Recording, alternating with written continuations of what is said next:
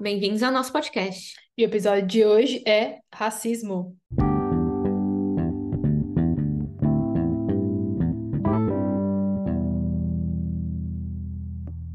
Bom, no episódio de hoje a gente vai falar sobre racismo e a gente trouxe uma convidada para falar com a gente, a Jéssica ou a Ica. Eu vou pedir para ela se, se apresentar e aí a gente vai falar um pouco sobre o assunto aí. Oi, gente. Então, como eu sei que aqui a gente tem que dizer quem é a gente na fila do pão, né? Sim! Então, Quem quem você na sou fila do eu pão? na fila do pão, né? Eu sou Jéssica, que a maioria me conhece como Ica, e eu, às vezes até eu me reconheço mais como Ica. É, eu sou nordestina, de Aracaju, lá do menor estado do Brasil. Que delícia! Sergipe, é, mas atualmente estou morando em Lisboa e estou aqui para contribuir, né, com, com esse papo que é muito massa, entendeu? Estou maratonando esse podcast, então estou muito honrada de estar aqui hoje. A gente que agradece, a gente está muito feliz de você ter aceitado é, o, desa- o desafio aí para bater um papo com a gente e conseguir encaixar tudo é, sobre essa, essa conversa. É um assunto que é sério, né? Acho que você que ouve o nosso podcast viu que a gente mescla um pouco, a gente fala sobre, sobre assuntos que são um pouco mais sérios, sobre assuntos que são muito engraçados. Então, esse vai ser um podcast que vai ser, acredito que bastante sério, que é um assunto muito importante de, de ser falado. Eu, um comentário que vai ser engraçado agora, porque quando a gente decidiu fazer é, esse podcast, eu virei para Yasmin, a gente estava numa chamada de vídeo, ela vai dar risada, mas é que foi engraçado. Eu virei para ela e falei assim: eu não sei qual vai ser. Qual vai ser o meu lugar de fala nesse, nesse podcast? Ela virou para mim e falou assim: nenhum. É isso. Aí eu, aí eu falei assim, é, ela falou assim, nenhum. Aí eu, eu me senti, por cinco segundos, eu me senti um pouco mal. Aí eu falei assim, mas é, é, é uma realidade, né? Te- Temos que aceitar, realmente. Eu não tenho muito, muito o que falar, mas espero conseguir co- contribuir de alguma maneira. E para começar esse, esse podcast, eu, a gente estava, obviamente, é, lendo sobre o assunto, eu mais, né, ainda. E eu encontrei um, um texto que, para a gente começar a discorrer sobre o assunto, eu queria ler um pedacinho que fala sobre a, a diferença entre racismo, preconceito e discriminação. E eu queria ler o que ele fala sobre e escutar de vocês se vocês concordam, discordam ou o que vocês têm para falar sobre. E aí o texto fala assim. Antes de falar de racismo, devemos nos atentar para uma distinção conceitual importante. Racismo, discriminação e preconceito não são exatamente a mesma coisa. Preconceito é um julgamento sem conhecimento de causa, ou seja, julgar algo ou alguém sem antes conhecer. Discriminação é o ato de diferenciar, de tratar pessoas de modo diferente por diversos motiv- motivos. Já o racismo é uma forma de preconceito ou discriminação motivada pela cor da pele ou origem étnica. Pensando na extensão dos conceitos, o racismo está dentro dos conjuntos preconceito e discriminação, mas não os esgota. O racismo não se manifesta de maneira única, podendo ocorrer princip- principalmente de três maneiras: quando há crime de ódio ou discriminação racial di- direta. Essa forma de manifestação do racismo é mais evidente. Trata-se de situações em que pessoas são difamadas, violentadas ou o acesso a algum tipo de serviço ou lugar negado por conta da sua cor ou origem étnica. Quando há o racismo in- institucional, menos direta e evidente, essa forma de discriminação racial ocorre por meios institucionais, mas não explicitamente, contra indivíduos devido à sua cor e quando há o racismo estrutural, menos perceptível ainda. O racismo estrutural está cristalizado na cultura de um povo de um modo que muitas vezes nem parece racismo. E é agora, né? O que, que a gente fala, né? Porque agora? esse, esse texto ele traz é, é uma conceituação, só que só de ler você já sente o quão pesado é falar sobre, né? Primeiro entender sobre o que está falando e vivenciar isso é outro, é outro Uhum. patamar, né? Então, já, já traz a complexidade. Então, não, não vai ser um, um, um podcast tranquilo, Não. né? É, definitivamente, é um assunto muito sério, muito complexo. E que, desde já, eu eu quero dizer que esse lugar que a gente se coloca, né? O famoso lugar de fala, né? Que tanto hoje, ainda bem, é dito, é, diz muito da experiência individual, né? Assim, o que eu posso falar, o que a Yasmin pode falar, são coisas é, de experiências individuais. Só que o racismo ele abarca aí uma experiência que é coletiva também.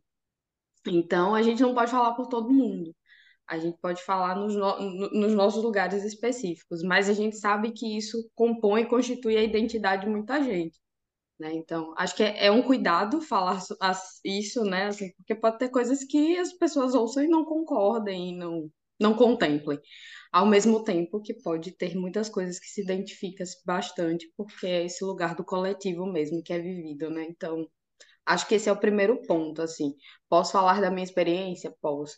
Mas ela não vai abarcar tudo e, e também não vai contemplar todas as formas de existir, né, das pessoas que passam por situações, né, de racismo, enfim. É, acho que esse é o primeiro ponto, assim, que eu fiquei pensando, né, enquanto você lia. É, eu acho que é, o, o, o que a Ika falou, acho que tem é, existem essas três formas, e acho que as experiências são bem individuais, e acho que é, cabe às vezes até dizer que é, a- acho que a- as intensidades vão variar de acordo com o contexto que você está inserido também, então tem algumas formas que podem ser é, mais intensas é, do que outras, e aí acho que você passa muito também em diferentes fases é, da vida. Acho que enquanto criança você tem algum, é, reage de uma forma, enquanto adolescente também, enquanto adulto é, que, de uma outra forma, você vai meio que é, levando essas experiências no decorrer da vida e acho que tentando ver como isso melhora ou como você reage quando você é, sofre um tipo de, é, de racismo, né?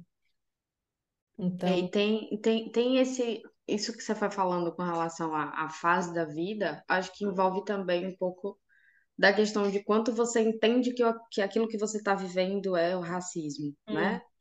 É, e aí hoje se tem toda uma pauta que se coloca da necessidade do letramento racial para que as pessoas elas entendam aquilo que elas estão vivendo e elas possam agir é, de uma forma que elas não fiquem presas à estrutura racista, né? Porque quando a gente fala de racismo estrutural e, e a definição é, tá aí, né? Tá, tá dita no texto, é, a gente vivencia coisas que estão ali no nosso dia a dia. Nem, não necessariamente está explícito que você está sendo discriminado. É, a pessoa talvez ela não esteja dizendo isso com todas as letras, mas ela está. E aí você precisa entender sobre isso e, e por isso é tão importante, né, o letramento racial desde sempre, que não foi algo que eu tive, né? Eu, eu nem sequer me entendia como uma mulher preta, que hoje ainda estou nesse processo de, inclusive, né, construção de identidade. É, e aí aqui tem que fazer um adendo, eu, eu falo mulher preta, mas ainda tenho o recorte de dizer, né? Eu sou uma mulher preta de mulher de, de pele clara, então, né, tem, tem outros atravessamentos, e aí é muito diferente de ser uma pessoa preta de pele retinta, que vai ter outra experiência, que vai, enfim, vivenciar isso de outras maneiras. É, eu acho que esse é um ponto chave, assim, de início de conversa, assim, é preciso entender o que se vive. E para isso a gente precisa, como, né, pessoa, sociedade, falar sobre isso. Estamos fazendo isso aqui, isso é ótimo. exato. Eu, eu acho legal você ter tocado sobre isso, porque é, eu acho que eu passei pelo mesmo processo, assim, acho que dentro do, do ambiente onde eu cresci, não tinha tantas referências, assim, de pessoas pretas da, é, de pele escura, né? Então, é, eu tive um pouco, é, eu levei um tempo a mais para entender essa identidade, interagir quanto a isso. Então, eu estava comentando até com, aqui com a Kairos que eu, por um tempo, fiz é, mentoria com um grupo de, de mulheres pretas, e para mim que foi incrível, porque assim, a quantidade de informação e de assunto e de coisas que elas já sabiam a respeito, e aí eu até comentei sobre, tipo, referência de cabelo, sabe? É, porque para mim que foi uma questão durante muito tempo, né? Porque eu, eu não tinha referência dentro de casa do uso do cabelo natural. Então era uma coisa que quando eu cresci foi muito assim, ah, não, é estereótipo, vamos usar aquele cabelo assim, XPTO, é mais fácil de lidar, é mais fácil de Uhum. cuidar.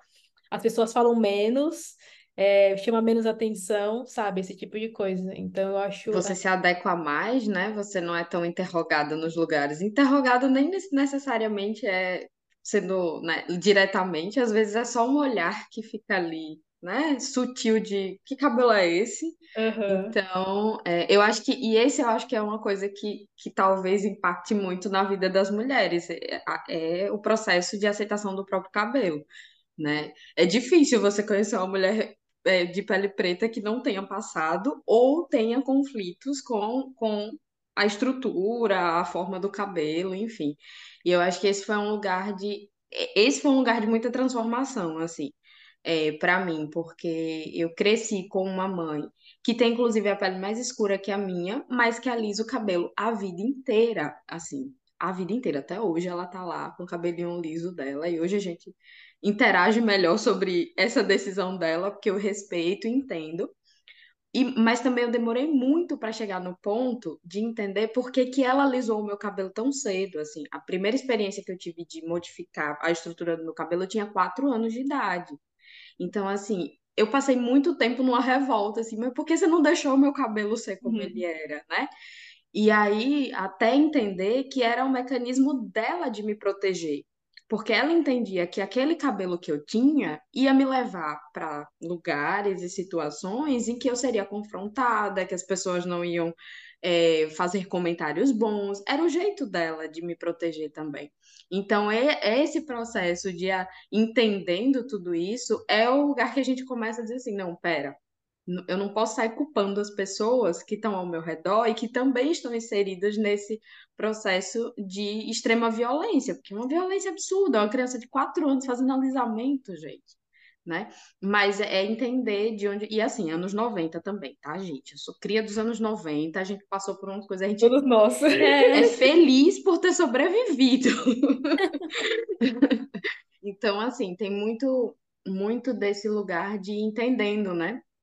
O que a gente vai vivendo, as coisas que vão acontecendo, até que hoje eu digo que, bom, eu só não raspei a cabeça ainda porque não, não tive oportunidade, talvez, é, assim, aquele dia, mas o meu cabelo hoje não dita mais quem eu sou, assim, ele é parte de mim, ele não é mais o, o carro-chefe, porque ele também já foi, eu já fui só a menina do cabelo cacheado, né, que assumiu o cacho, que é, são várias nuances.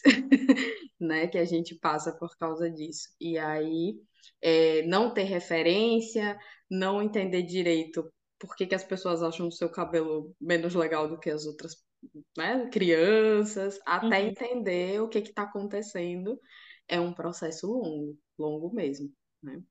Sim, eu acho que é, esse negócio de, é, de referência, hoje eu vejo que é mais, é, tem mais diversidade e as crianças hoje em dia têm muito mais acesso. Eu acho que, principalmente nos meios de entretenimento, assim, é uma coisa que eu fico muito feliz, é, em poder ver, porque foi algo, é, dentro dos anos 90 ali, que eu acho que a gente não tinha. E aí, tu olha, por exemplo, aqui para televisão, essas coisas é, as referências que a gente tinha de pessoas pretas era como trabalhos, tipo, fazendo papéis como escravos, como serventes, né, é, como pessoas serviçais mesmo.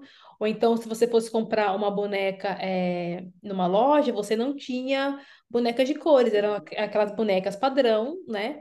E, e era isso. Eu lembro que eu tinha, eu, eu não sei como, mas eu tinha um, um boneco que ele era preto é, da pele bem escura mesmo, assim, e o cabelo dele era crespo. E eu amava aquele boneco, amava, amava, porque eu me identificava muito. Mas aí minha avó chegou um momento e falou assim: não, que isso? Esse boneco é estranho, esse boneco é não sei o quê, blá blá blá. Por fim, depois de muito diálogo, muita conversa assim, e jogaram é, o boneco fora. o seu bonequinho. É. o, tra o trauma da infância jogar o boneco da Yasmin fora. Nossa! E aí, e aí foi assim, hoje, por exemplo, quando eu vejo essa questão é, de referência, eu fico muito feliz de, de você poder ver e ver como as crianças é, é, se espelham, assim, e já não tem aquela vergonha, por exemplo, com a questão do cabelo, de usar um cabelo igual, de falar, ah, eu quero usar um cabelo igual de fulana de tal, de tal atriz, porque é lindo, porque é volumoso, porque não sei o quê, porque, como você disse, né, sua mãe fez para te proteger, e, e, e eu entendo, porque na época de escola eu usava muito cabelo preso, muita trança, e também era, era uma forma de, tipo, evitar que as pessoas ficassem falando certas coisas ou usando é, coisas tipo, ah, cabelo de bombril, esse tipo de coisa, que era muito comum é, na época, né? É, totalmente, assim, quando, enquanto você falou do seu boneco, eu lembrei o quanto a minha referência de, de pessoa na TV, né, assim, que eu gostava é, é porque eu fui muito fã das Chiquititas, gente. Eu era muito, muito fã. E nas Chiquititas tinha uma menina que era preta, que era Pata. Inclusive, Uhum. até hoje eu sigo a Areta, entendeu? Eu sou bem é, fã mesmo. Espero encontrar um dia só para ter essa oportunidade de assim, obrigada, né? Além dela, eu acho que tinha a Biba, né? Que era no Castelo rá Então, mas Ah, é assim, verdade. a gente conta nos dedos quem eram as meninas que estavam ali com seus cabelos cacheados, né? Aparecendo na TV. Mas aí você falou do seu boneco e eu lembrei que eu era doida pela Pata, mas eu tinha a boneca da Millie, que era a menina branca da, do, né? Que é a Fernanda Souza, né? Então, assim, eu não tinha a boneca da Pata. Ninguém me deu de presente, eu também não sei por quê, né? Naquele momento ali, acharam mais interessante me presentear com a menina que era branca, né? Por que que não me deram uma boneca que era muito mais parecida comigo, né? E aí, isso é, é, é ao mesmo tempo de um lugar de assim, ah, mas todo mundo gostava mais que ela era protagonista, tá? Mas ela não era parecida comigo, então eu nunca me via nesse lugar de ser talvez a pessoa que protagonizasse alguma coisa, né? Que estivesse presente de uma forma diferente na TV. Então, acho que essa questão da referência, hoje, né? A gente tem é, um- uma. Nossa, é 100%. Eu não vou falar 100%, talvez eu fale 100% do meu lugar aqui, né? Pensando na criança que eu fui. Mas, assim, ainda tem muito pra gente andar.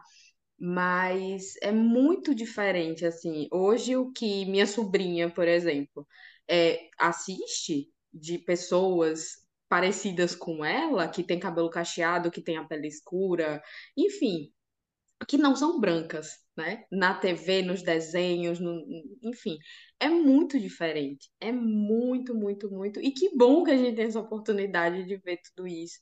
É, e aí a gente pode puxar para coisas assim, muito, muito atuais. Assim, a gente tem uma sereia que as pessoas brigaram, fizeram polêmica, uma sereia. Gente, eu preciso dizer que sereias não existem, tá? Vamos me poupar desse negócio? E aí você me diz que a sereia não pode ser preta, ela tem que ser branca, porque a sereia lá do- dos anos 90 era branca, e agora você não pode botar uma pessoa de outra cor. Eu faço, oi, gente, tudo bom? Vamos melhorar, né? É por isso que a gente ainda tá falando sobre isso até hoje, né? A gente tem referência? Tem. Mas a gente também tem um povo sendo muito chato, né? É, dizendo que um um ser que não existe tem que ser de tal forma, porque é o padrão, né? Então, ainda tem muita coisa pra gente caminhar. Mas, Gente, enfim. mas ó, só um adendo. Eu sei que não tem nada a ver com racismo, mas é que eu não entendo por que que as pessoas são tão chatas. Elas estão fazendo problema com o ser. O ser que não existe causa problema. O ser que existe causa problema também, porque no da Branca de Neve, que tem sete anões, não pode ter os anões. Então serão sete criaturas mágicas que não existem. Então, assim, o- eu acho que o, o ser humano tem sérios problemas.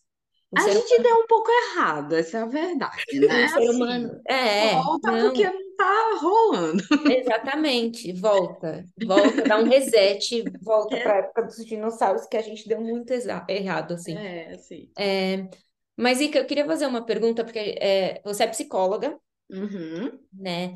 E a gente está falando muito de é, vocês estão, vocês estão comentando muito, eu não estou falando nada, porque realmente eu acho que eu não tenho muito o que, o que acrescentar, né? Assim, eu não, não tive muito esses problemas na infância, eu cresci, tem sempre, acho que todo branco fala, né? Ai, mas eu tenho amigos pretos, eu tenho, né? Mas acho que isso não contribui pro para conversa, isso não contribui Uhum. para nada. É, mas eu realmente eu cresci, eu acho que tem, tem muita tem muita hum, gente que fala, ai, na minha escola não, não tinha pessoas pretas, ou eu não cresci num ambiente com pessoas pretas, e então talvez eu não pude aprender, mas, gente, isso também já não é, né, não é Não tem desculpa mais, desculpa mais. não é desculpa mais. No, no meu caso particular, eu não sei se eu posso dizer que foi sorte ou o quê, mas eu cresci em escolas que a gente era bas- tinha bastante, tinha uma mistura muito legal, então os meus amigos eram mas a gente era assim, 50-50, não era que tipo era todo mundo branco e tinha uma pessoa, uma criança preta, não, a gente era todo mundo misturado. É, meu pai é preto, minha avó é preta, então assim, é, demorou para mim, eu como pessoa branca, entender o meu privilégio branco porque como eu cresci com. Não sei se isso é justificativa, eu fico até com medo de falar e as pessoas falarem assim, meu Deus, tá falando merda. Qualquer coisa corta, não tem problema. Não, vocês me corrijam, se eu estiver falando, vocês me corrijam, acho que também é um momento que, como eu tô falando, Uhum. né, com duas pessoas que, que entendem muito mais do assunto do que eu, me corrijam se eu estiver falando uma besteira muito grande. Mas é, demorou muito tempo para eu entender é, que, mesmo eu crescendo com muita gente preta ao meu redor, o meu pai sendo preto, a minha avó sendo preta, é, eu tendo essas pessoas ao meu redor, então para mim era muito normal, eu não via essas pessoas é, diferente, no sentido de que o acesso delas era diferente, é, que a gente participava de processos seletivos junto, juntos e eu passava, talvez, por, por conta da minha, da cor da minha pele, não, não porque eu era melhor, entende? E demorou muito tempo para eu entender, assim, muito tempo mesmo. Então, é, hoje eu, eu vejo isso com muito mais, muito mais é, clareza, mas a, a minha, a minha pergunta é se você, como, como psicóloga, é, não sei se você atende crianças é, ou se você atende, ou se você atendendo já adultos é, pretos, se eles trazem é, esses traumas da infância por conta é, disso, assim, dessa coisa, ah, porque me falavam, falavam do meu cabelo, ah, eu não tinha é, referências, ah, eu não sabia por que caminho ir, e como isso pode impactar no, no desenvolvimento da criança, mesmo por ela não ter referência, porque no meu caso, eu sempre tive uma boneca que, que, é, que era igual a mim. A Eliana era igual a mim, a boneca da Angélica era igual a minha, a, a Barbie era igual a mim. Então, para mim, nunca faltou referência de para nada, nenhum brinquedo, ninguém na televisão, é, todo mundo era igual a mim, entende? É, então, eu nu- nunca tive um trauma de- desse tipo, mas é, se para uma um, hoje uma, um- uma pessoa na nossa idade, se quando ela chega para você, é, se existe esse trauma de, da falta de, de referência, da falta do, do buscar algo para se espelhar e não ter, e como isso impacta no, na jornada da, da pessoa. Eu acho que antes de, de responder essa tua pergunta, que é uma pergunta muito boa, que daí a gente pensa em várias coisas, mas falando especificamente sobre a tua experiência, né? Eu acho que é, a gente precisa entender que essa experiência de 80, se não for 90% das famílias brasileiras, porque nós somos um país miscigenado. E eu acho que é, entender também a nossa própria cultura, né? Como é que as famílias são distribuídas, né? Assim, a gente não tem famílias que são a gente tem, mas enfim, é, é, em sua maioria, as famílias são realmente de pessoas com peles de cores diferentes, né?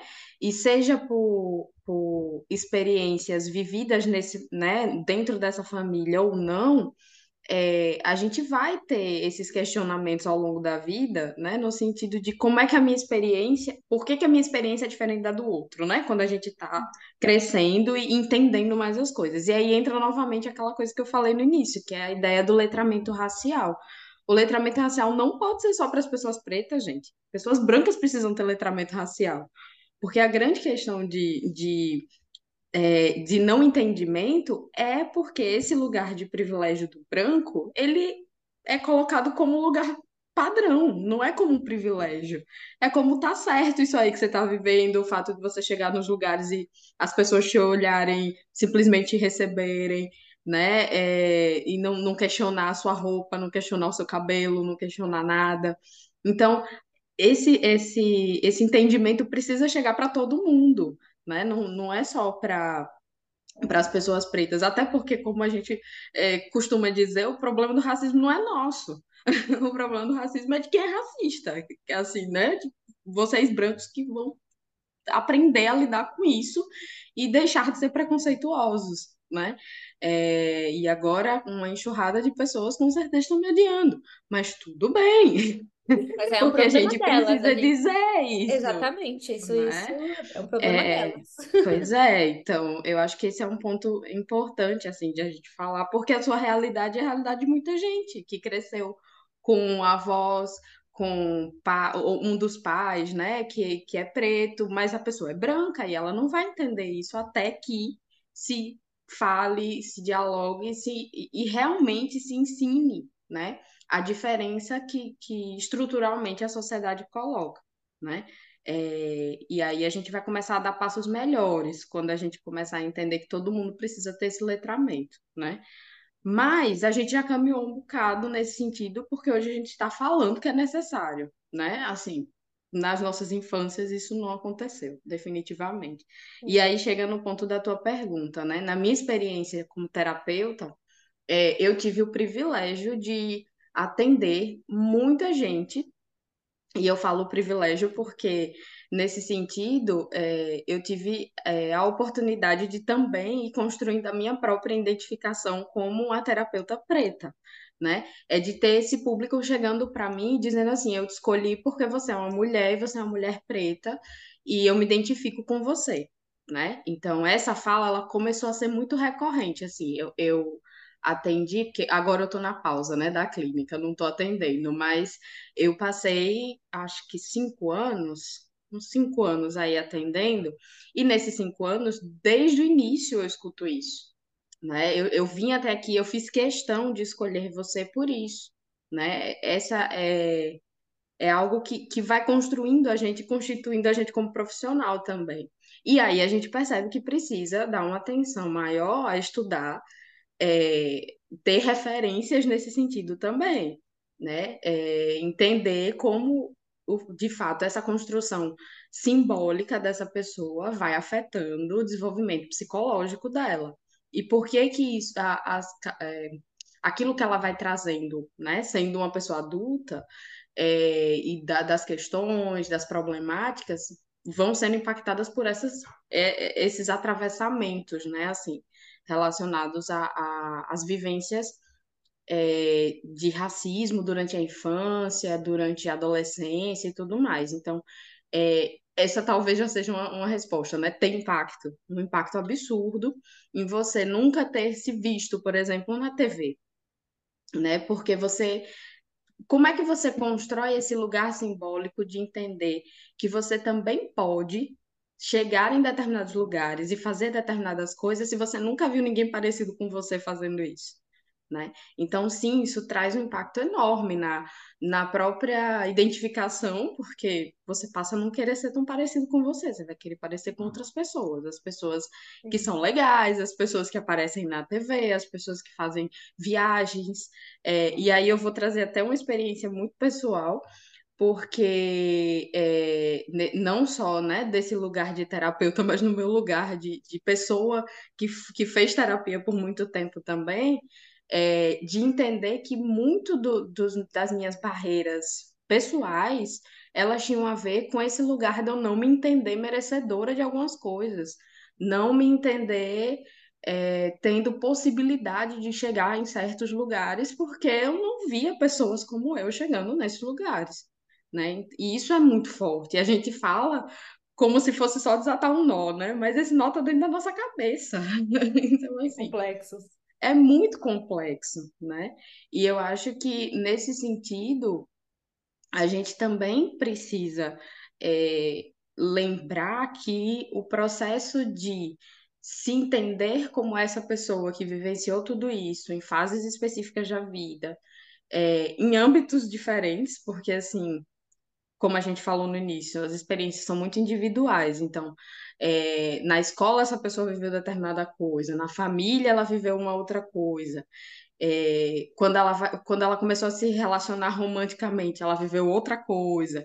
E aí tudo isso vai se, se atravessando e tem coisas ali que você nem sabe que você tem travas e que você tem que você vive dificuldades ali nos seus relacionamentos por isso.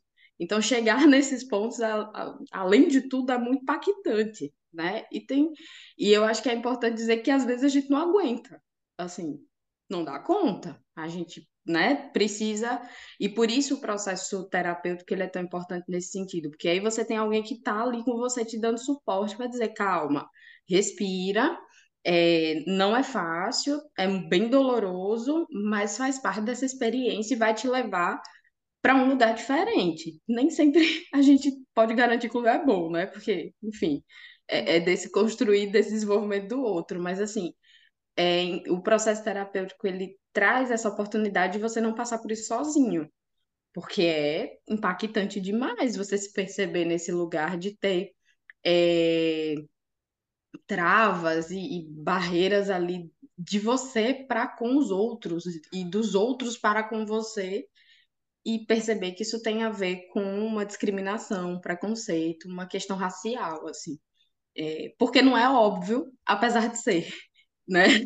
Não é óbvio, apesar de ser. Então, acho que esse é um ponto, assim. Mas eu não sei se eu respondi toda a sua pergunta, porque eu sou bem faladeira, então já devo ter entrado em não, três assuntos claro, diferentes aqui. Claro. claro que sim. Não sei se a Yas tem alguma não, eu... coisa para compartilhar, alguma história sobre, não sei. Não, eu, eu, acho que esse negócio, acho que é é bem real, porque assim, é, acho que até questão de roupa, assim, eu vi poucos líderes, por exemplo, dentro do mercado de trabalho, eu vi poucos líderes pretos. E o que eu vi, ele era o sempre o mais arrumado, o mais bem vestido. Comparado com os outros gerentes, os caras iam de qualquer jeito. Mas ele não, porque eu tenho certeza, por mais velado que fosse, que no, no dia que ele fosse mal vestido, ele não seria reconhecido dentro do cargo dele, por exemplo. Então, tudo aquilo que ele tinha se esforçado não ia valer a pena. Então, a, as pessoas. Entra sempre em segundo plano, né? Exato, assim... Ou julgariam, tipo, é, completamente. Então, por exemplo, hoje, eu ainda tenho em algumas questões que eu sei que em determinados lugares não faz sentido eu investir, eu ir vestida do jeito que eu quero. Porque eu sei que, vai, que as pessoas vão olhar diferente uhum. duas vezes. E aí você tem que se vestir um pouco melhor, diferente de, de, uma, de um amigo branco, que para não dar, é, tipo, uma má impressão, entre aspas, sabe? Tipo, um desconforto, não sei o quê. Ou para as pessoas ficarem, tipo, te julgando é, realmente. Então, acho que em vários momentos, enquanto a, a gente cresce, principalmente a gente que é tudo dos anos 90, é, você se vê como é, um único indivíduo no meio dos brancos, sendo completamente minoria. E aí, é... e, e, vou usar até a palavra é, pioneiro, porque às vezes você está em determinados lugares e você vai encabeçar que coisa ali, e acho que era o que você estava dizendo, romper essa coisa, esse processo, porque você não tem referência, você não tem em quem se espelhar, você não tem nada à sua frente, você se, se você chega num ponto e fala, a partir daqui para frente, eu não sei como é. Eu não sei como é que faz, eu não sei como resolve. Por quê? Porque quando você olha para o lado, já não tem ninguém, né? Então, é, e eu acho que pensar nisso, quando a gente pensa nessa coisa do, de, do, do aspecto psicológico, né? Assim, você não desenvolveu habilidades sociais relacionadas a como estar naquele lugar, da forma que é para se estar, e não se protegendo o tempo todo, e não é, sem, entendendo que sempre tem que estar um pouco mais arrumada, um pouco mais educada, um pouco. Porque suas habilidades são voltadas para isso. Você é, vai entendendo, e isso é, é talvez a maior violência é, não estou diminuindo de forma nenhuma os, é, né, o crime do racismo, que é tipo de violência física e direta e tudo mais, mas assim, a maior violência no sentido de que como é que você combate, como é que você se porta quando na, ninguém está dizendo que você tem que fazer, mas você sabe que tem que fazer daquela forma, né?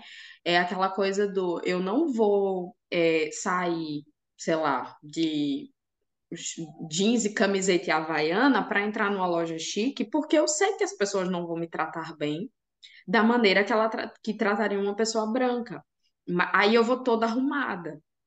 Como é que eu faço um caminho diferente, sabe? Como é que eu vou romper com isso que eu tô entendendo que é uma coisa que vem desse, dessa estrutura racista? É muito difícil, né? Porque eu tenho que ligar ali habilidades que sejam primeiro de autoconfiança, de eu me bancar de estar de camiseta branca, jeans rasgado e havaiana, numa loja que ninguém vai me dar atenção e que vai, sei lá, não vai me tratar bem, né? É um processo muito, é, um processo interno muito complexo mesmo, assim, de construindo isso. E aí, onde que a gente se apoia para encontrar, né, forças internas e externas para conseguir ir trabalhando essa autoconfiança, né, essa autoafirmação, construir essa identidade de que é possível sim, né, estar em lugares assim como qualquer outra pessoa, né, que é, isso entendendo que você sim vai sofrer algumas coisas provavelmente, porque a gente ainda não está vivendo,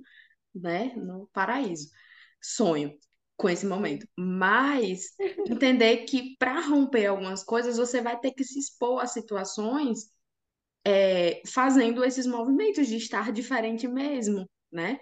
E claro, escolher quando essas batalhas acontecem. Eu jamais iria para uma entrevista de emprego sem estar arrumado porque eu quero um emprego, entendeu? É, é, escolher os lugares em que você rompe essas barreiras também é uma outra coisa, assim. Mas eu acho que a gente vai aprendendo a se fortalecer. E eu acho que uma coisa que você falou, Yasmin, que você fez é, teve um momento em que esteve com outras mulheres em um grupo e tudo mais. Então, estar junto com outras pessoas que passam pelo mesmo que você, que estão se entendendo naquele mesmo processo, é essencial. Né? É quando a gente percebe o poder da coletividade, quando a gente se identifica e cria esse lugar de, de pertença mesmo, né? E aí, falando de uma experiência que, que eu tive, é, a minha... Talvez uma das que, que foram, assim, mais de desbloquear caixinhas aqui dentro da minha cabeça, é que assim, eu tive por muito tempo, e ainda é uma batalha grande para mim, é uma trava muito grande com estudar idioma. Né? Hoje eu tenho me dedicado, é, tem sido a minha batalha pessoal, né? Conseguir destravar esse inglês, agora vai. Mas eu tive por muito tempo essa trava com o inglês. E eu não entendia de onde vinha isso. Assim, eu estudei espanhol por um tempo, é, mas eu não entendia porque eu não conseguia. E eu não conseguia, assim, eu não estou falando de que eu não tive oportunidade. Eu tive, quando eu fui tendo oportunidade, por um tempo eu não tive mesmo. Mas quando eu tive, eu não conseguia estudar. Eu simplesmente não passava ali das, das primeiras aulas, dos tá. primeiros momentos. Até que, nesse processo de estar em terapia, se entender como uma pessoa que tinha várias travas ali que eram relacionadas à questão racial, eu entendi o que estava acontecendo. Eu não me entendia como uma pessoa que tinha possibilidade de estar onde pessoas que falam inglês estão, hum. sabe? E aí isso foi me levando para entender essa questão minha, né? Que aí é muito pessoal. E o que destravou para mim completamente foi participar de um grupo na época, um projeto muito legal. Inclusive, a minha professora é de Guarulhos. Uh, Guarulhos de peso! É maravilhosa, é, enfim, uma pessoa incrível. E ela tinha um projeto que era voltado só para mulheres pretas, para aulas de inglês. E aí foi quando eu realmente entendi que o que eu precisava era destravar isso dentro de mim, entender que eu também era pertencente àquele lugar, de aprender inglês, de entender e de estar onde todo mundo podia estar também, né? Mas eu, mas foi nesse grupo com todo o cuidado de uma professora preta, reunindo mulheres pretas e dando um conteúdo que era todo exclusivamente falando sobre cultura preta, cultura afro-americana. Então eu fui me colocando nesse lugar, entendendo que eu também pertencia ali. Esse processo me levou a hoje estar encarando assim, o que vier. Destravei ainda? Totalmente não, mas agora eu vivo a experiência que todo aprendiz de idioma vive né? Não é mais uma questão de eu achar que eu não caibo mais nesse lugar. Agora é porque é o perrengue de aprender outro idioma, é só isso. que não é só, né? Mas, mas eu precisei dessa identificação com pares mesmo, de estar ali com outras pessoas que também passaram por dificuldade nesse sentido e identificar essas coisas em mim. Então, sem essa coletividade, talvez eu não tivesse percebido é, coisas que eram necessárias que eu destravasse né? Então, acho que esse é um ponto bem importante, essa identificação coletiva, encontrar pessoas que possam também estar junto com você, assim, te dando força, te empoderando, dizendo, olha, isso é possível, você, essa dor não é uma coisa, não é besteira, não é mimimi, né? Não é nada disso, é, ela é real. E você pode passar por isso transformando isso numa outra coisa, assim, eu acho que isso é bem importante de, de pensar também. Sim, eu, eu acho que eu, eu nunca tinha refletido sobre isso, sobre a importância é, do coletivo, e a ficha caiu só muito depois, mas quando eu estava fazendo meu intercâmbio é, na Irlanda, é, eu dividi a casa e eu, dividi a casa com uma menina que era inglesa, mas que era de origem da Serra Leoa, então ela era uma pessoa preta de pele escura, e dividi a casa com um casal nigeriano, que também eram pessoas uhum. pretas. E e eles estudavam medicina, o cara já estava se formando tal. E para mim era muito louco ver a posição deles ali, as conversas, o, o, os diálogos, e foi, foi tipo sensacional isso. E depois, fazendo essa mentoria é, de TI com pessoas de cor também, eu acho que é, muda, acho que sim, acho que a sua percepção muda, acho que isso que você falou, acho que tem alguns bloqueios que você acha, pelo menos para mim, que eu, achava tipo incapacitante, mas eu achava incapacitante porque eu achava que eu, eu não tivesse a capacidade intelectual de fazer. E não porque era por, por outro motivo que estava relacionado à questão e, tipo, por eu não ter uma referência, por eu nunca ter visto uhum. alguém chegar lá, que eu poderia, tipo, correr junto, correr atrás, tipo, fazer é, algo parecido. Então, acho que é sensacional. Hoje eu entendo é, essa importância e acho que na igreja onde eu estou hoje, que tem essa é, esse mix muito bom, eu adoro estar tá junto com a galera de cor, adoro estar tá conversando sobre, eu, eu, adoro, eu adoro sair com eles e não me sentir, tipo, a minoria no grupo, sabe? E isso, para mim, faz, faz toda a diferença. É, inclusive, a gente estava conversando é, esses dias sobre igreja tal, eu, eu, eu e a Kaires. E aí, onde ela é, vai na igreja dela, tem uma igreja lá é de uma outra denominação, mas é uma igreja predominantemente de africanos. Uhum. Eu acho que não tem, eu acho que não tem pessoa branca, essa é a realidade. Nunca vi. Uhum. nunca vi. É porque a minha igreja, é, a gente é uma igreja muito pequena. Então a gente se reúne num cinema. É muito Ai, comum isso. É, é, é, muito comum isso na Inglaterra, porque eles têm toda uma lei lá sobre prédios, enfim. Então, as igrejas pequenas, elas tendem a se reunir em salas de cinema. Então, a minha se reúne numa sala de cinema, é, e tem uma outra igreja, chama Ministério Zion, é um ministério conhecido até, e eles são, é, eu acho que de origem nigeriana, se eu não, se eu não me engano, esse ministério. E eles se reúnem do lado da minha igreja. Então, eu acho muito legal ver, porque é, os nigerianos, em geral, eles vão à igreja vestidos a caráter, com aquela roupa tradicional de domingo na igreja. As mulheres estão sempre com o cabelo super arrumado, as flores, os chapéus, e as crianças impecáveis. E, e assim, é uma educação, ninguém, as crianças não correm. Assim, a mãe dá aquele olhar assim, ó.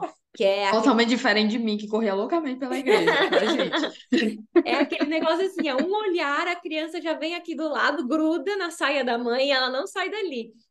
E aí eu falando com a Yasmin, que estava falando algumas coisas sobre a igreja, eu falando, ah, não, queria visitar umas outras, ver como é que é, não sei o quê. E ela comentou comigo, por que você não vai nessa que é do lado da sua, da sua igreja? Eu falei assim, eu acho que não. Aí ela falou assim, por quê? Eu falei assim, cara, eu acho que você é a única pessoa branca na igreja. Aí ela falou assim, mas e daí? Aí eu falei assim, acho que eu não vou me sentir bem. Aí ela virou para mim essa semana, ela falou assim, eu não comentei na hora, mas agora eu vou comentar. Ela falou assim, você já parou para pensar que você não foi porque você estava com medo, receio de ser a minoria?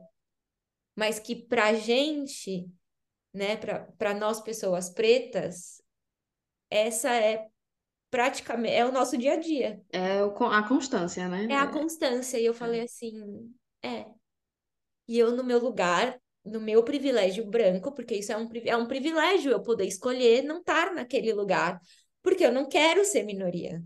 Então, eu podia, dentre milhares de igrejas que tem na minha cidade, e eu moro num país, eu moro na Inglaterra, então é um país predominantemente branco, apesar, apesar de ter uma imigração é, muito grande de, de pessoas nigerianas e tem, tem, muito, tem, muita, tem muitos africanos, tá? Então tem igrejas é, predominantemente de pessoas pretas, tem, tem igrejas que são predominantemente de pessoas brancas. Então eu, eu tenho essa escolha. Então, dentro do meu privilégio branco, eu posso escolher não ser a minoria. E aí, quando a Yasmin falou isso, é, foi praticamente um buraco no meu chão. Eu falei assim, cara, na verdade, agora eu preciso experimentar isso, eu preciso sentir isso na pele, é, pela empatia também, de, de, de entender, porque eu tenho é, pessoas ao meu redor que sentem isso todos os dias e eu não sei como é, e provavelmente nunca vou saber como é. E mesmo que eu sinta isso um domingo, isso não ainda não vai ser o meu dia a dia. Eu vou talvez experimentar, vou entrar lá e bom, sabendo que é uma igreja, a gente deveria esperar não ser tratado de uma maneira diferente, porque é uma Tô doida para entrar nessa pauta da igreja, gente. Porque, porque, porque é a igreja, mas assim, mesmo assim, é a gente sabe que não é assim. Porque a igreja a igreja é racista, cara. A gente sabe que a igreja é a igreja não está preparada para falar sobre o racismo. Não está. A igreja foge desse assunto, né? Então, assim, eu não sei se vocês têm alguma história, se vocês se sentem confortáveis para falar sobre o assunto, né? Se esse é o momento. Falar mal da igreja? Não, não é falar, não é falar, não falar mal da Não, não é Jesus. Brincadeira, a gente. aqui para falar mal do evangelho. Eu, eu, não é racista.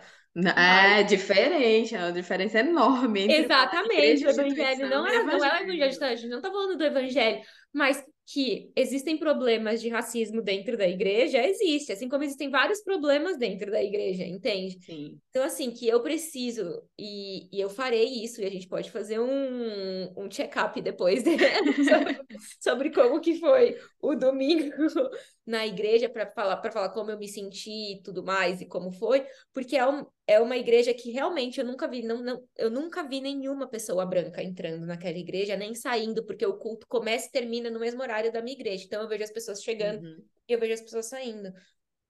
Então eu acho que eu seria a única, ou talvez deve ter mais umas duas ou três pessoas ali, mas para ter a experiência, e eu sei que isso não não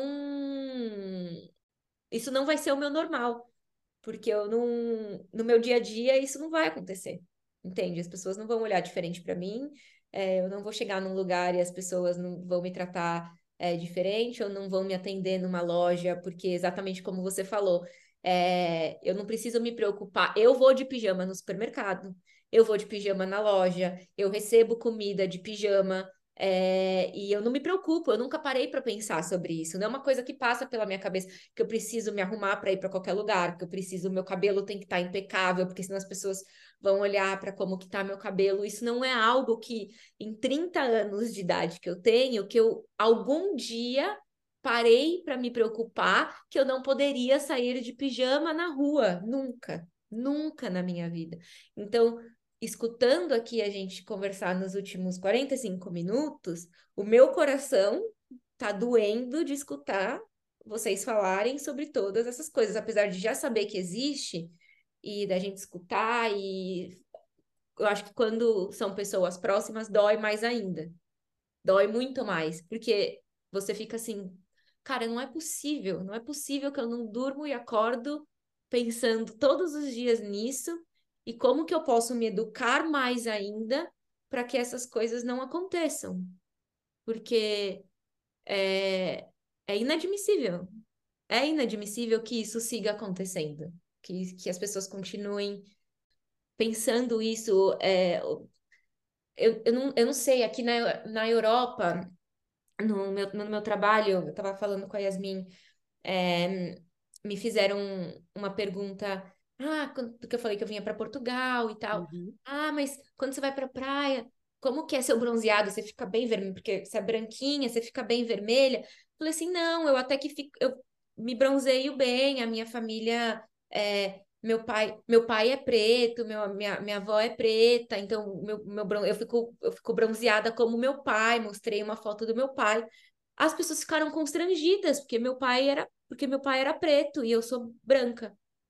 Aí eu fiquei assim, chocada. Falei assim, gente, mas por que as pessoas ficam constrangidas? Porque eu tô mostrando a foto do meu pai preto, assim. Tipo, elas estão tão acostumadas a viver em uma bolha de pessoas brancas e não se misturarem, porque realmente, pelo menos na Inglaterra, mesmo que tenham muitas pessoas pretas, elas vivem, as pessoas vivem segregadas, né? É, as raças vivem segregadas né? Os asiáticos vivem com os asiáticos, os brancos vivem com os brancos, é, os pretos vivem com os pretos. Não existe, não existe mistura, entende? É muito difícil você ver um casal interracial. Isso não existe, isso não existe. Mas para gente no Brasil, como você disse, é comum.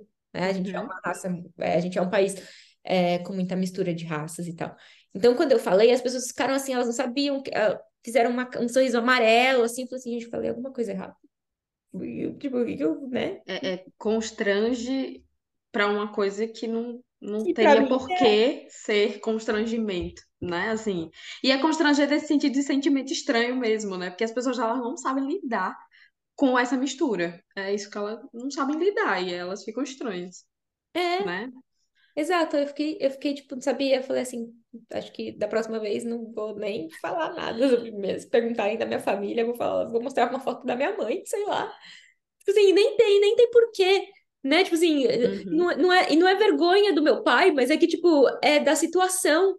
Porque eu fico imaginando assim, eu fico imaginando se, eu, se um dia meu pai tivesse do meu lado, como as pessoas tratariam o meu pai? Porque eu, eu ficaria, eu ficaria nossa, sei lá, acho que eu ficaria virada no giraia se elas tratassem meu pai mal. Por causa da, da cor de pele dele. Assim, vocês estão maluca? Vai, vai tratar meu pai mal porque tem uma cor diferente da minha? Eu não, eu não admitiria. Entende? Tipo, jamais. E, e essa é uma pergunta que, que, que eu já estava para fazer desde o começo, que nós, é, como pessoas brancas, a gente eu escuto muito isso hoje na mídia, que não basta ser, que não basta não ser racista. Você tem que ser antirracistas.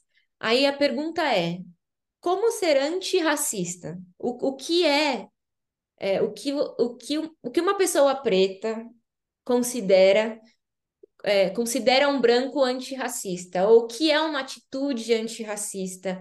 Não violenta, obviamente, porque eu acho que violência não leva a nada nem de um lado nem de outro. Então, o que é uma atitude antirracista? Como se posicionar co contra o racismo sendo uma pessoa branca? É, porque, afinal, é, né, não é, não é o nosso, como eu, como eu disse no começo, não é o nosso lugar de fala, a gente não, não sofre racismo. Então, como se posicionar contra o racismo quando a gente não sofre racismo, a gente não conhece essa dor e a gente nunca vai conhecer essa dor, mas como se posicionar contra é, o, o, racismo. É, aí eu queria ouvir de vocês sobre, sobre isso, assim. Bom, eu vou começar aqui com uma é, contando, porque eu, eu, nós temos um amigo em comum, dois amigos em comum, né? Liz, teve Uhum. um maravilhoso. E a gente tem um grupo que se chama Cara Gente Branca. É por aí. A gente vai começar assim. Cara, gente branca, vocês precisam se educar. Esse é o ponto, né? É, é aquilo que eu falei sobre entender a situação, entender a estrutura social, entender que a gente vive é, em uma estrutura é, racista que sim discrimina as pessoas pela cor da pele. E, e não só esperar, né? Que eu acho que esse, esse é, é talvez a maior revolta, assim, das tantas que a gente tem, mas é assim, não esperar que alguém, né, que é preto, vá lá e te conte que você precisa fazer determinada coisa ou agir de determinada forma para ser antirracista, sabe? Num sentido de é, busque isso, sabe? Busque, se eduque, entenda, saia desse lugar do, do ah, eu não sinto, né? É, então se eu não sinto, será que eu consigo alcançar, né, essa, esse entendimento? Sim, tem, hoje a gente não tem desculpa para mais nada com relação à informação, né? Voltou aí. Exatamente, né? Até o chat GPT deve estar tá dando para ajudar nessas coisas. Hoje em dia até isso, você não precisa, isso. você pode ficar conversando com ele ali que ele vai te ensinar. Pois é. Então, assim, a gente tem livro, a gente tem podcast, a gente tem vídeo, a gente tem, sei lá, a gente tem tanto, tanto recurso, sabe? Então, eu acho que é, esse movimento que começa pela educação, pela forma como a gente entende as coisas ao nosso redor, ele é essencial. Né? E não esperar, e que essa atitude seja ativa, né? Eu, como pessoa branca, vou lá e faço e procuro e entendo. Eu não espero que alguém venha me contar porque essa pessoa vive, sente, vivencia essas coisas e ela sabe, então ela que me conte, né? Não é assim. Até porque nenhuma pessoa preta tem a obrigação de estar tá ensinando ninguém, gente. A gente já está faz... a gente já tá num rolê que vocês nem queiram saber. para ainda ter que fazer isso. Então, assim, eu acho que é o ponto principal, assim, é, é buscar se educar, né? É buscar entender essas relações, como é que isso acontece. E, assim, a partir daí, abrir os olhos, né? Porque depois que a gente vai lendo, entendendo, a gente começa a olhar ao nosso redor e perceber, nossa, acho que não era assim, né? Não, tava bem aqui na minha cara e eu não percebi, né? E claro, eu não tô falando que é só isso, assim. Eu acho que esse é o, o ponto de partida, né? Porque, como a gente diz, a gente tem um, a gente tem os brancos como aliados, mas a gente desconfia um pouco porque a estrutura é a favor de vocês. Então, uhum. no menor, escorregou um pouquinho, o privilégio está ali, você pega, né? E aí a gente vê as altas discussões, assim, sobre isso e polêmicas. Eu sou uma pessoa que gosta de ler algumas coisas, né? É, no caso, fofocas. então, o mundo das celebridades traz um pouquinho, assim, de como tem gente que se porta, conversa, dialoga, mas no momento que a coisa aperta, pula pro privilégio, né? E agarra o privilégio e vai com ele. E tanto faz, tanto fez para quem está ali passando por situações de discriminação. Então, acho que o primeiro passo é educar, se educar e buscar isso ativamente. E depois ter é, esse cuidado de não escorregar nisso do seu privilégio com tanta constância, né? Não estou dizendo que todo mundo vai conseguir fazer com perfeição, afinal é uma estrutura, né, social. E a gente não consegue individualmente romper com tudo isso. Esse, essa, esse rompimento é coletivo, mas a gente precisa fazer a nossa parte, né? Então, acho que nesse ponto dá para começar por aí, né? Um recadinho para a cara gente branca. Amei o nome do grupo, sensacional. Eu vou te colocar lá. Não, mas eu acho que eu acho que é basicamente isso. Eu acho que conforme você vai vai aprendendo, ver meios, acho que de, de aplicar isso, de colocar em prática, acho que de tentar ver o que dá para mudar, acho que é, ao seu redor, sabe? Tipo, se tem, é, acho que tipos de comentários, algumas atitudes, algumas coisas, eu acho que isso que dá é, que para moldar. Mas como você disse bem, tem toda essa estrutura e essa estrutura foi toda criada para o branco. Então, não é algo que dá para mudar do dia para a noite. Então, exige um processo, é um processo coletivo. é, que as pessoas se esforcem também, né? Porque é muito, é muito cômodo e muito confortável você pegar o seu privilégio. Tipo, é, é muito fácil. Totalmente, tá lá na sua mão, né? Tá feito para você. Exatamente. Então, eu acho que, como é que você falou, para mim, acho que a, é a base da, da educação, ela vai fazer toda é, a diferença nesse processo, né? Acho que você é, estar consciente desses aspectos da história, de como isso influencia, de como isso impacta, de como isso impacta desde a infância até a vida adulta, é, né? Eu acho que a consciência em si é, já, já vai fazer, tipo, muita coisa, que já vai trazer bons resultados, né? Porque aí você para de você olhar de, de determinado jeito, você para de fazer não sei o quê, você para, tipo, de ter certas atitudes só por conta que você, tipo, leu, entendeu, compreendeu, assim, bom, isso é errado, isso é inadequado, isso não faz sentido, né? Porque, né, eu acho que fica mais, é, mais claro para todo mundo. E aí a gente não se desgasta tendo que ficar, tipo, lá falando, explicando por que isso, por que aquilo, né? E a gente não tem que se desgastar, né? Que essa, esse também é um aprendizado pra gente, assim. A gente não tem que estar tá se desgastando, as pessoas têm como ter acesso a, essa, a essas informações de, de como pensar diferente e transformar essa consciência para ela ser uma consciência antirracista.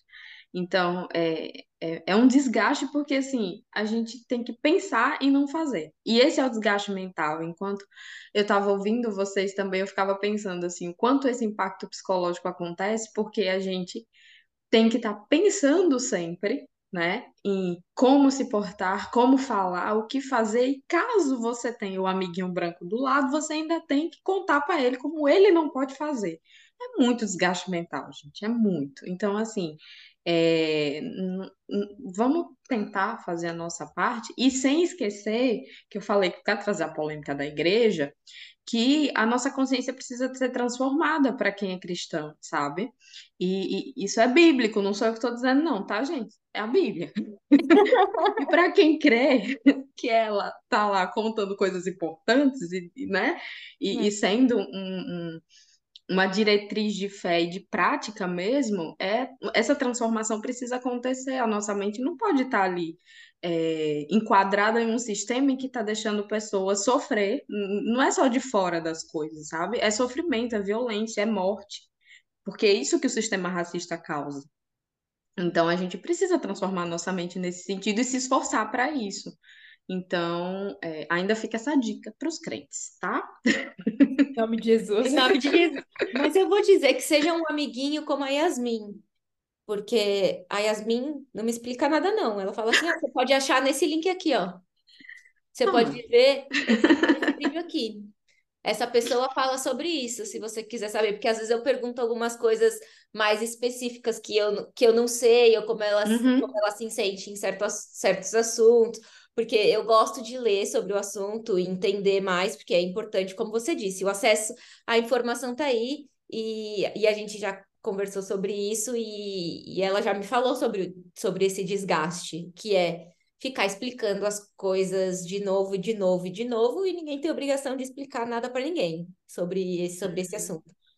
Então, é, eu acho que eu já diminuí, né, meu, meu nível de, de Não, já, já, já. Esse é o momento que acontece é a exposição das pessoas. É, mas pode diminuir mais. Não, mas, assim, tipo, algumas perguntas muito, muito pontuais, do tipo assim, eu não sei onde buscar sobre isso daqui. Aí ela, ela sabe, ela me manda, assim, então, tipo, se, sejam esse tipo de amigo, não, não dei a resposta mastigada. É, é, e assim, eu acho que, claro que a gente está falando aqui numa coisa muito geral, muito, né, para além das relações, assim, quando a gente, quando a gente fala de relação, assim, quando a gente fala de um amigo, de uma pessoa próxima, é claro que nessa experiência a gente tem troca, né? Então, uma pessoa, né, uma pessoa preta com um amigo branco e etc, enfim, qualquer diferença nesse sentido, ela vai ter trocas ali que são é, educativas, digamos assim, né? Então, mas essa troca é muito mais do afeto, do lugar do, da empatia, do compartilhar. Não é uma obrigação de eu dizer para você, né? Conceituar para você o que é, mas é de uma troca saudável. E isso só acontece, que é um outro ponto bem importante, se você tem diversidade nos seus amigos, nas suas relações, Se você anda só com as pessoas que parecem com você, isso não vai acontecer, certo? Então, assim, sabe as suas redes sociais? Quem que aparece nas suas redes sociais? É só gente igual a você?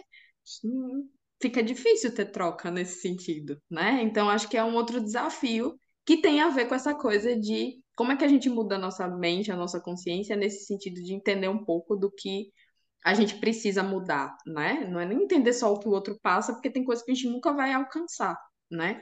É, como eu falei da experiência individual, dificilmente eu vou alcançar a vivência de uma mulher preta requinta. Dificilmente não, eu não vou.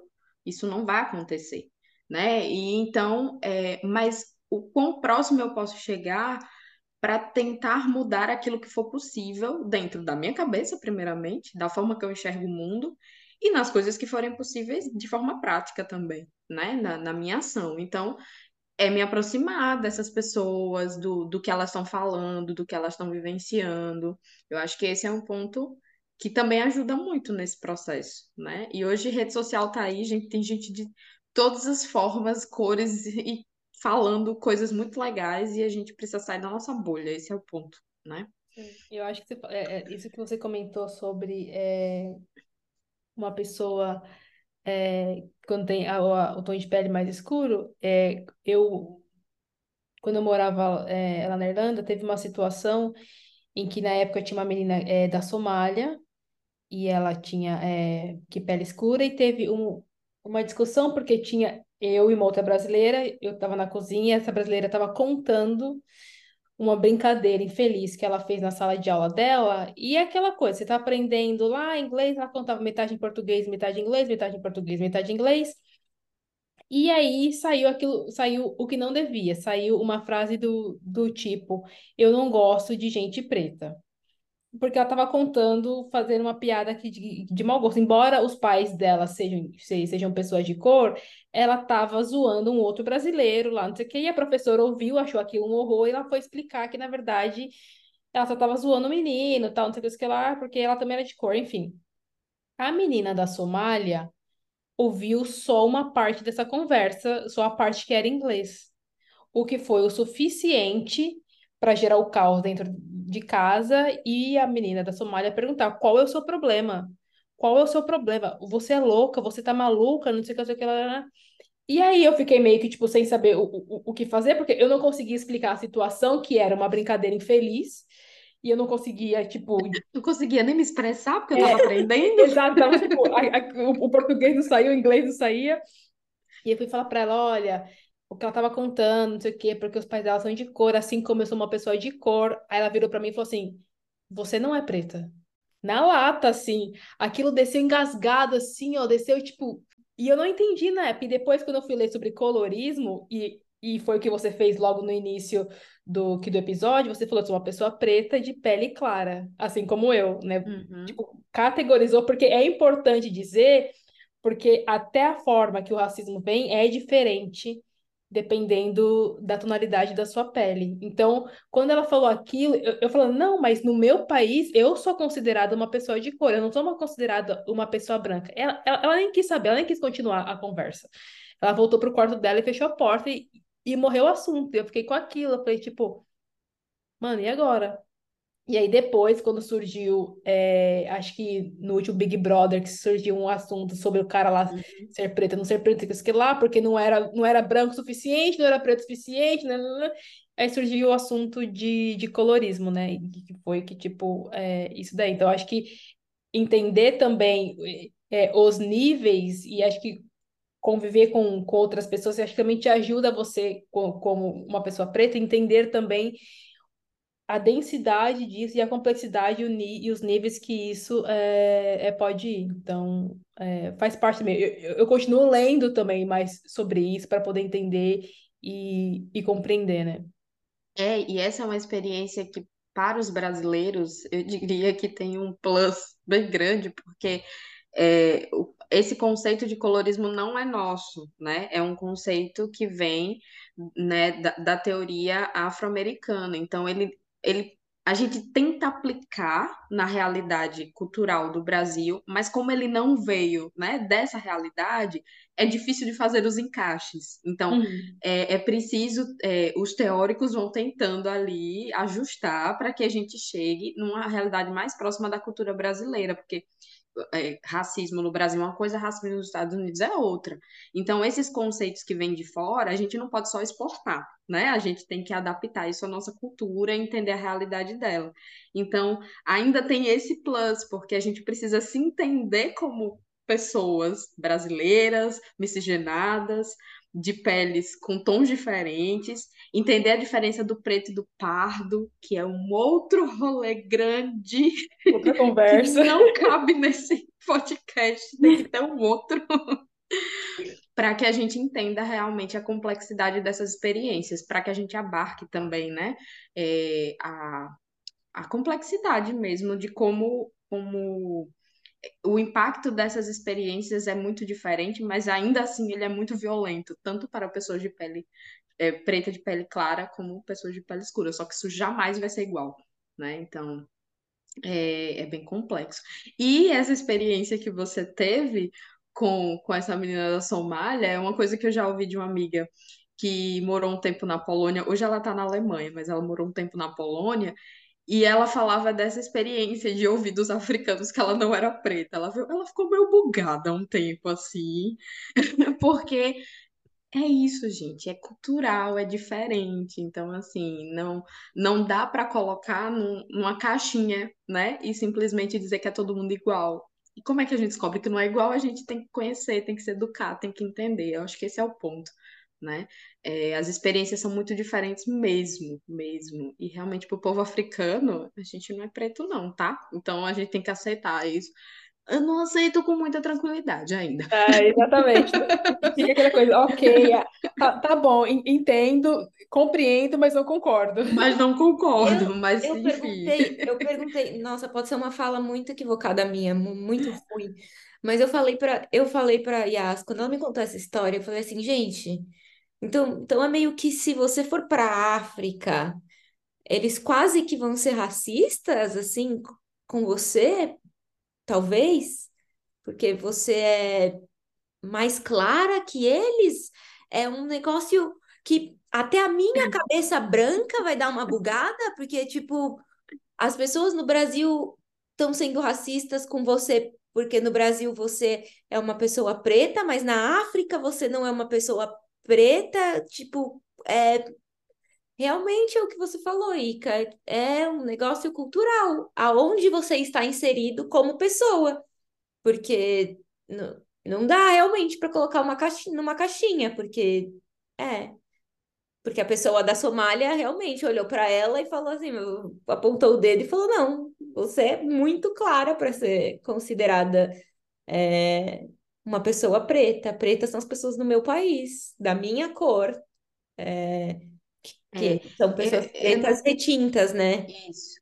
Eu não, é, eu não sei se a gente poderia dizer é, que eles cometeriam racismo, né? Nesse sentido de, de percepção, né? É, E aí aqui a gente tá super como aprendiz mesmo das coisas. A gente pode falar besteira, alguém que entenda um pouco melhor pode vir aqui contar pra gente se a gente tá falando muita besteira. Mas eu, eu não entenderia nesse sentido como racismo. Mas existe de fato uma diferenciação, né?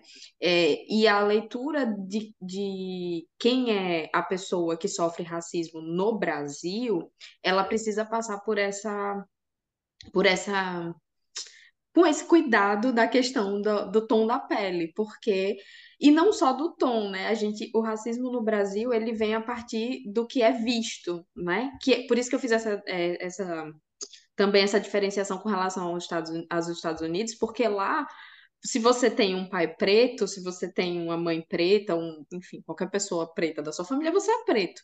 Porque tem essa questão é, sanguínea hereditária, familiar, né, etc. Isso não acontece no Brasil. No Brasil, as pessoas vão olhar para você, identificar características e isso vai trazer essa discriminação, né, do, de em que lugar, em que grupo racial você está, Uhum. né? E aí, se você pode ser uma pessoa de pele clara ter o cabelo ondulado, por exemplo, não ter um cabelo crespo, você vai passar por experiências bem diferentes de uma pessoa de pele clara com cabelo crespo, por exemplo. Então, é, é por isso que é tão complexo, né? Não dá para colocar realmente em caixinhas muito bem delimitadas, porque a gente ainda precisa caminhar muito nesse tipo de discussão, muito, muito mesmo, né? E por isso que eu falei dessa discriminação entre preto e pardo, porque para o IBGE é importante, né, que é o, o como, qual, é a, qual é a explicação da sigla do IBGE, gente? Instituto de alguma coisa que eu já não sei mais o nome? Brasileiro, Brasileiro de Estatística e Geografia. Eu acho que é Instituto Brasileiro de Geografia e Estatística. Isso, a galera que vai lá saber Cadê quem é você, é, quem é você, quantas coisas você tem, enfim. Mas o, essa pesquisa do IBGE é importante porque direciona a política pública, porque direciona os projetos, enfim, do governo para as populações que têm necessidades diferentes. E nessa divisão, se hoje em dia tem essa discussão muito grande, porque eu não posso me dizer como uma pessoa preta para o IBGE, porque eu, eu, eu sou uma pessoa parda, eu sou de pele clara. E se eu começo a dizer que eu sou uma pessoa preta, se a Yasmin diz que é uma pessoa preta para o IBGE, eu vou estar tá colocando a estatística de pessoas retintas num lugar diferente. Então, aquilo que está, por exemplo, né, sei lá, a gente tem, a gente fez faculdade, a gente faz pós, a gente tem acesso a coisas diferentes. Então, a gente começa a colocar é, essas características nesse grupo de pessoas pretas. E aí talvez a gente não, não tenha uma visão real da realidade brasileira, por exemplo. Então, essa é uma discussão enorme, porque é muito difícil para mim dizer que eu sou uma pessoa parda, agora que eu me entendo como uma mulher preta de pele clara. Sim. então, tem uma discussão muito grande. Por isso que eu falo que, assim, não dá... A gente extrapola. Vai ter três horas esse podcast. a gente ficar falando disso. Então, assim, é, é complexo, bem complexo, né? Falando sobre o, sobre o racismo, que a gente estava falando que talvez, né, é, na, se uma, uma pessoa preta de pele clara na África talvez não fosse considerado racismo, nesse mesmo texto que eu li no início do, do podcast, tem uma parte que fala sobre racismo reverso, que é a maior falácia que já existiu? Existe né? tal qual as sereias. Não exatamente, é assim, o reverso é ridículo. Mas eu vou ler uma, um trechinho aqui que está tá explicando é, sobre racismo reverso, que eu acho que a gente pode aplicar o conceito também nessa, nessa parte aí, né, de uma pessoa preta de pele clara na, na África, né, que ele fala assim: devemos lembrar que o racismo somente acontece quando há um sistema de poder que considera aquela raça contra a qual é praticado inferior.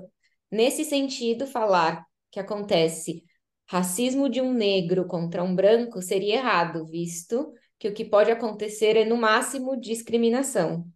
Também devemos observar que o racismo não é exclusivo do Brasil e nem das Américas, onde a, onde a escravização de povos africanos foi mais intensa, mas acontece em algum grau contra grupos étnicos minoritários em todas as partes do mundo.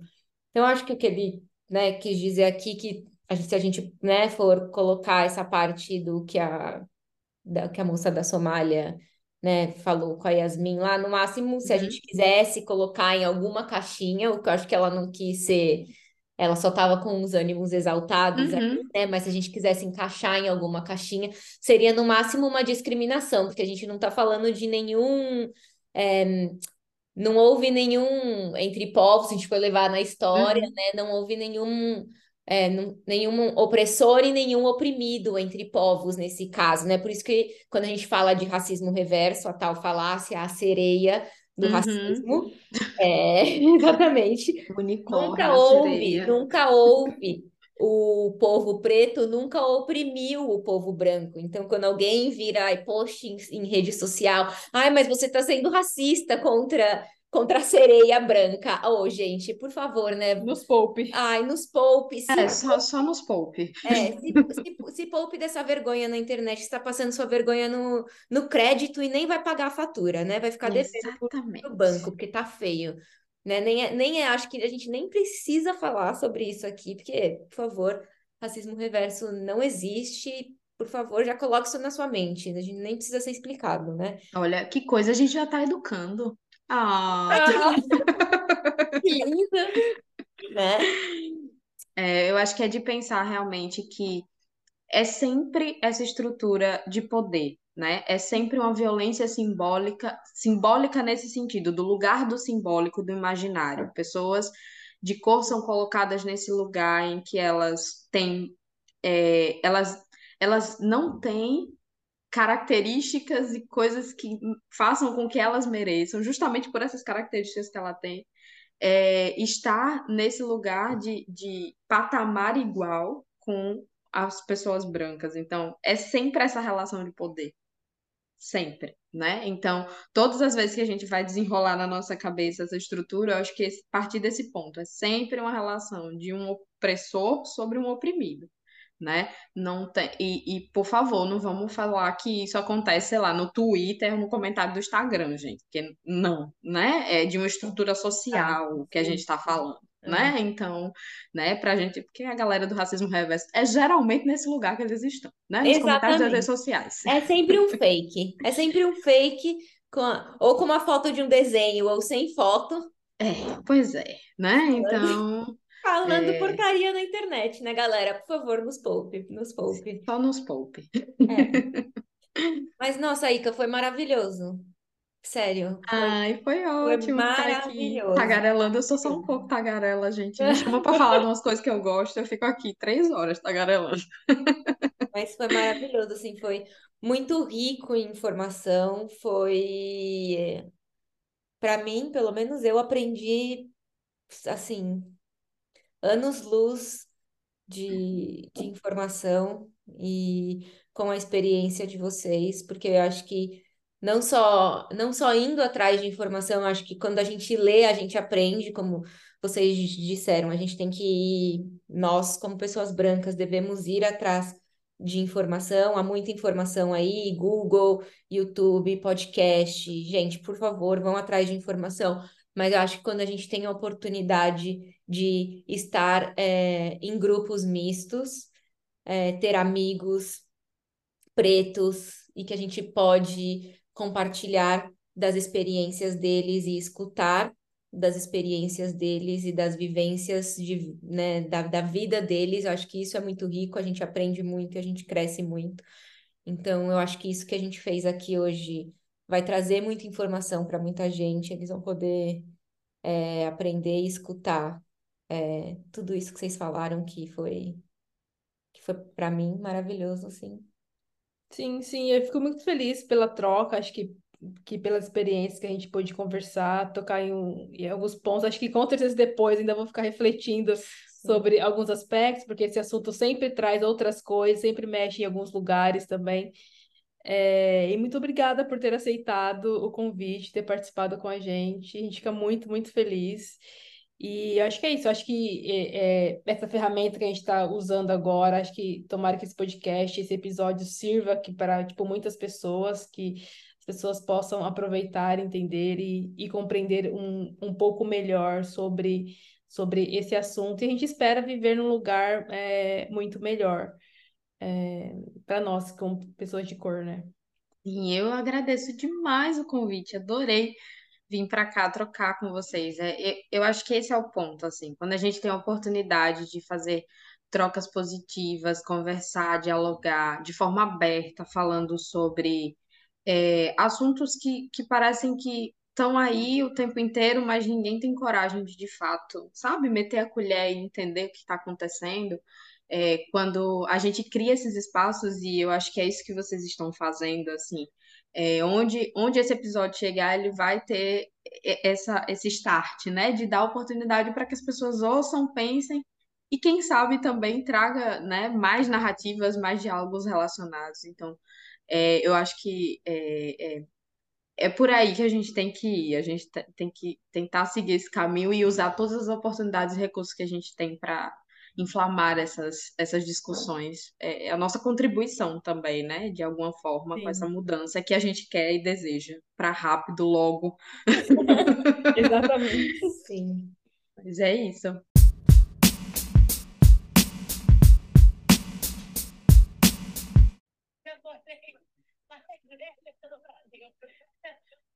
minha avó, ela faleceu cuidando Tá dele. gravando, a gente tá fora do ela mute, tá gravando a Sabrina Sato. Por isso que Ah, mas a gente, é que corta.